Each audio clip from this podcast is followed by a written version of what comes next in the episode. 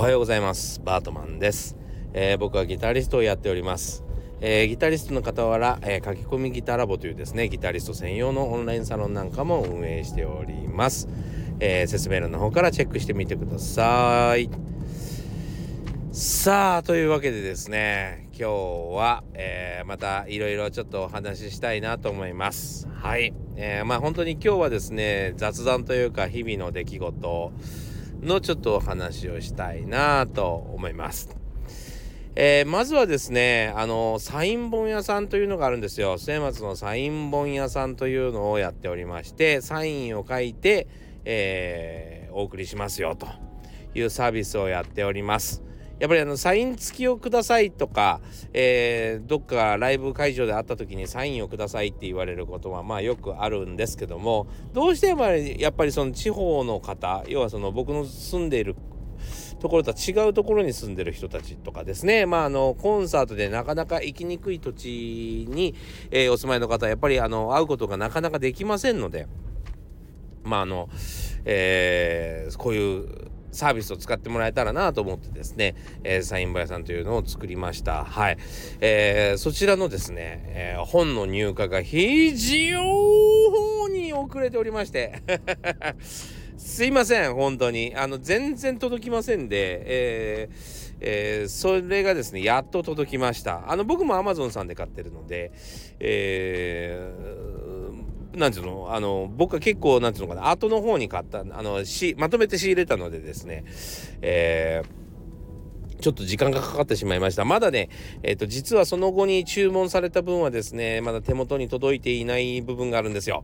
なので、えーちょっとまだお待たせしてしまう方がいらっしゃるかもしれませんが、えっと、一部というか、えー、はちわり方届きましたんで、えー、速攻送りたいと思います。速攻明日の朝もドンと郵便局に持っていきたいと思いますので、もうちょっとだけお時間をください。はい。いやー、というわけでですね、次の話に行きたいんですけども、いや、実はですね、もう最近酔っ払うとちょっとね、良くないことがあるんですよ。で、何が良くないかと言いますと、あの、ほんとね、あの、よくホラーをつくようになってきたんですね。ホラ吹き野郎でございます。はい。えー、本当にね、この、あの、ラジオも全部ホラかもしれないんで注意しておいてください。いやー、ほんとね、酔っ払うとダメでっていうか、あのー、若干もう、あの、何?スムーズな進行の方に、えー、全力投球しすぎてですね、ついついホラーを吹きやすいんですね。どういうことかというと、僕はあまりあのたくさんの有名人の方とお仕事をしたりさせてもらっているので、あのそれをね、ただあの僕はそのすごく傘に来たりとか、えー、誇り、いわゆる自分のお手柄のようにはほとんど思ってないですね。あの全部自分じゃない、えー、もうアーティストさんたちが頑張った結果であり、そのもう本当におこぼれっていう感じで仕事をもらってるので、自分、自分自体はそのそこを誇りにというか、まああの無事に作品ができることは素晴らしいことなので、作品に関われた時は嬉しいですけども、だからつってまあ、えー、お膳立てをされてる状態なので、まあなんていうの、俺すごいだろうみたいな、もともとそういう性格じゃないですよ。全然興味がない、あのすごいかどうかってことには。はい、ただ万事うまくいけばいいっていう感じなんですけども、あのよっいや飲み会に行って酔っ払ってくるじゃないですか。で、まだ酔ってないうちはですね、そんなこと聞かれても、どんなあれやったんですかとか、あのこの人の仕事やったことありますみたいな質問があっても、あのこと細かに答えるんですね。このバージョンをやらせてもらったんですよねって言って、カバーバージョンでなんて言って、ああちょっとそれじゃ分かんないね。例えば A という曲があって、 A のオリジナルは、えー、もちろんやったことないんだけど、その A のカバーバージョンをやったことあるみたいなことがあるじゃないですか。ね、あの他のアーティストさんがカバーされました。で、僕がたまたま弾きました。だから、えっと、言い方としてはですね、その曲やったことあります、バージョン、あの、あの人のバージョンですけどとかっていう、ちょっとなんかこう注釈というか、えー、みたいなのが入るわけですよね。それを最初言ってんですけど、あなんかね、酔いが深くなって時間が深くなるとですね、そのなんだろうな、こうあのまあ、答えるのもめんどくさいんでしょうねすいません答えるのもめんどくさいし、その注釈を喋ってる間にこっちに注目がされるのもなんか嫌なんでしょうね。はい、なんかこ話をこうぶった切るような、なんかこうなんつうの、自分がまるで主役になったような申し訳なさが出てくるんですよ。そう、こっちこっちにあまり興味持たないでっていうそういう気持ちになってしまって、大して見てもらってもないのにね、たまには出ればいいのにね、別にね、そうなんかね、そういうね注目を浴びるのがめんどくさくなってきましてこのこの仕事俺向いてるかなそうでもあのまあそんな感じでですね、えー、あー聞きましたね、あのなんか聞いたことありますよみたいな、この曲をやりましたとまでは言ってないんだけど、ああこの曲あのあの関わったことありますよっていう感じに省略するんですよでも相手には弾いた風に聞こえるじゃないですか。もう本当に良くないと思って、 た, ただまあそのおかげでささっと自分のことは通り抜けられるんですよね。そう本当に良くないと思いますんで、懺悔させてもらいたいと思いますが、もうあの二度と言いません。もうあの僕も何もやったことないこと何もやったことない人として生きていきたいと思います。何もできない何もできない人ということで、えー、飲みに出たいなと思います。本当にそれが一番あの安全で、えー、いいなと思います。本当になんでしょうね、本当にそのそういう仕事してると言わなければいいんですけど、さすがに、えー、と何もしたことないおじさんって、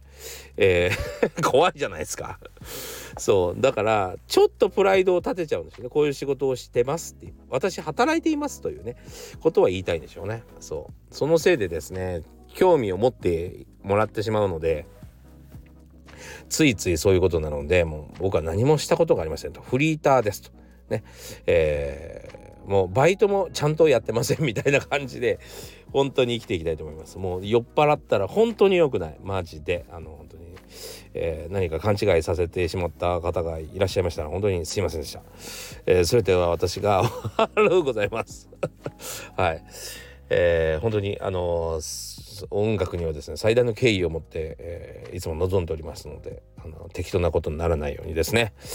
えー、生きていきたいと思います、はい、何歳からでも早弾きはできる。早弾きを諦めた大人ギタリストに夢を達成させた革命的な方法を詰め込んだ一冊がヤマハから発売。プロギタリストであり さんてんごまんにん YouTuber 末松和人のいちにちじゅっぷんよんじゅっさいからの早弾き総合革命、購入は Amazon 全国の書店にて。はい、今日の最後のお話はですね、あんまり人に期待しては良くないということですね。そんな話をちょっとしてみたいと思います、えー、どういうことかというと、僕はですね意外と、まあ、あの前から期待をしてしまうタイプだったんですね。なんかあの自分もバカであんまり知らないことがたくさんあの多いと思っていたからこそ、やっぱりそのいろいろ学べばあどんどんどんどん進化するし、えー、どんどんどんどんなんていうのかな、あのー、頭も良くなってくるというか、まああの全てが、えー、なんていうのかなゼロイチではないので、えー、ある程度なんか類似したところがあってですね、まあ似通ったところがあって、まああのああなんかあれの要領と一緒だなみたいな感じなので、まあ勉強ってどんどんどんどん進みやすくなるんですね。そうだからまあ知らないだけってことって世の中いっぱいあるよねっていう、だから知ればいいんじゃないかなって僕はちょっと思ったりするんですけど、やっぱしそこまで手が回らないって時もありますよね。そうあのー、その人が一番プライオリティ高く、えー、専門的なことをやってる時とかはですね、うーんやっぱり他のことに手が回せないっていう時って絶対あるじゃないですか。まあ僕らの世界で言うと例えばまあ作曲だとか、えー、まあそういうイマジネーションを使ってつくつくイマジネーションを使ったりとか、まあ例えばまあギター作りもそうですよね、えー、と, とってもまあその技術が高く集中力が必要とするような仕事をやってる人たちもそうですね。で実際僕もギターを弾いてですね、えっとすぐ喋ることが苦手なんですよ。ギターを弾くの能力っていうか脳みそと言語の脳みそが多分ね全然違う領域だと思うんですよね。あのね、弾いた後って言葉が出てこなくなるんですよ。あれ不思議なんだけど、もういつまで経っても治らないんですよ。だから YouTube の撮影とかしててもすごい大変なんですね。うわーって弾き終わった後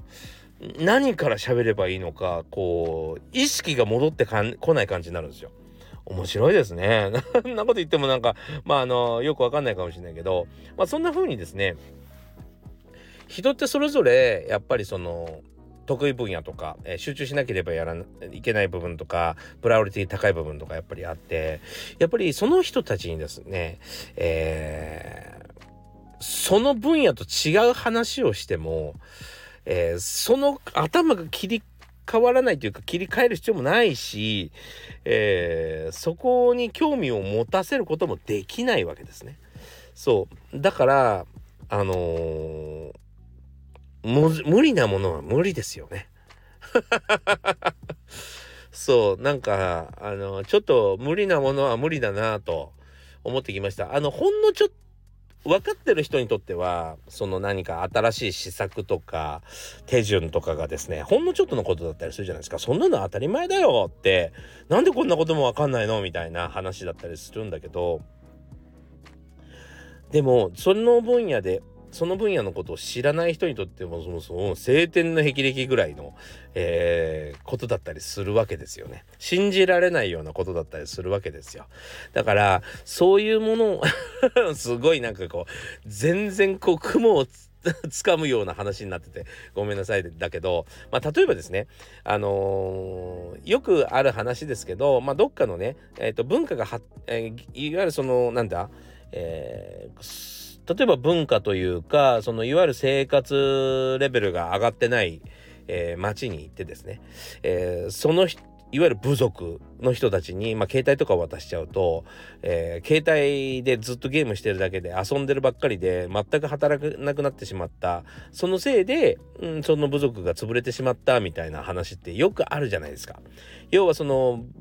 文化文明をですね、えー、急に持ち込んだら良くないってことはいっぱいあるわけですよ。まあ、あの自然の法則もそうですね。やっぱりその弱肉強食をですね人間がかわいそうだからっつって奪っちゃうと生態系が崩れるとか言うじゃないですか。だからほらカメラマンとかね、あのー、例えばライオンに鹿が襲われててもん鹿とかいんのかまああの例えばさあとまあそういうね他のちっちゃな生き物があの襲われてても絶対助けたりしないでしょ。まあそういうのと同じでやっぱりその人たちがやってることにあの知ってるから分かってるからっていう風に、えー、教えることはできないし、えー、なかなか手を組むことも難しいですね。要はその、その相手が望んでないと、うん、成立しない部分なんですよね。だから、あのー、非常に難しいなと思いました。だからその僕基本的には期待しないようにしてます今は。で例えばだからあのね今僕はオンラインサロンっていうのをやってるんですけど、オンラインサロンっていうのはとっても僕にとっては都合がいいんですよ。みんなねギターを弾きたいと思いながらもやっぱりえーと、その根底にはいろんなものが流れてます。違うものがね。で、やっぱ単純にわからないと思ってる、やる気はあるのにわからないと思ってる人もいれば、わかっってるけどやればいいのは分かってるけどめんどくさいと思ってる人もいたり、えー、やりたいのに実感がなかったりとか、そもそも、えー、と勉強してこなかったせいで勉強の仕方が分かんない人とかいろいろいらっしゃるんですよね。で、えー、ここにですね一方的に情報を投げるだけで、えー、まずは、えー、それを捕まえて自分で努力できるのかね、えー、できないのか振り分けられることになります。で、えっと、やっぱり響きが悪いなと、この反応が悪いなと思った時には、こういうふうに考えてま、考えてませんかみたいなことを投げる。そうするとその中でもやっぱり反応する人と反応しない人が出てくるみたいな感じでですね、非常になんていうのかな、マンツーマンレッスンだとそれを直にそのなんかこうえこういうふうに考えてませんかみたいなのがのがねきつく聞こえるんですよ相手に。でも何十人もが聞いているものなので、えっと、セルフチェックになるから意外と感じとしてはね。だからあんまり衝撃を受けずに、えー、あ俺ってそういうところがあるかもしれないっていう感じで気づいてくれるみたいな感じで結構な人がですね結構な割合で、えー、成長します。そう成長の方法に気づいたり成長したり、えー、しますね。これはやっぱりマンツーマンの比じゃないと思いますね成長率って。そでコミュニティなので、えー、お互いお友達とかもその中でね、あほと本当だったら出会わないような遠くの、えー、国の人、遠くの町の人とお友達になったりできるので、でまたみんな考えることが違うし、それこそギャグ一つにとってもですね、全然違うギャグを言うんですよね。そのそうだからそういうのもですね、まあいい刺激になってるなとあの思います。そうだからやっぱり期待する、するよりですね、えー、システム作ってあのみんなみんなが自分で勝手に気づけるような方が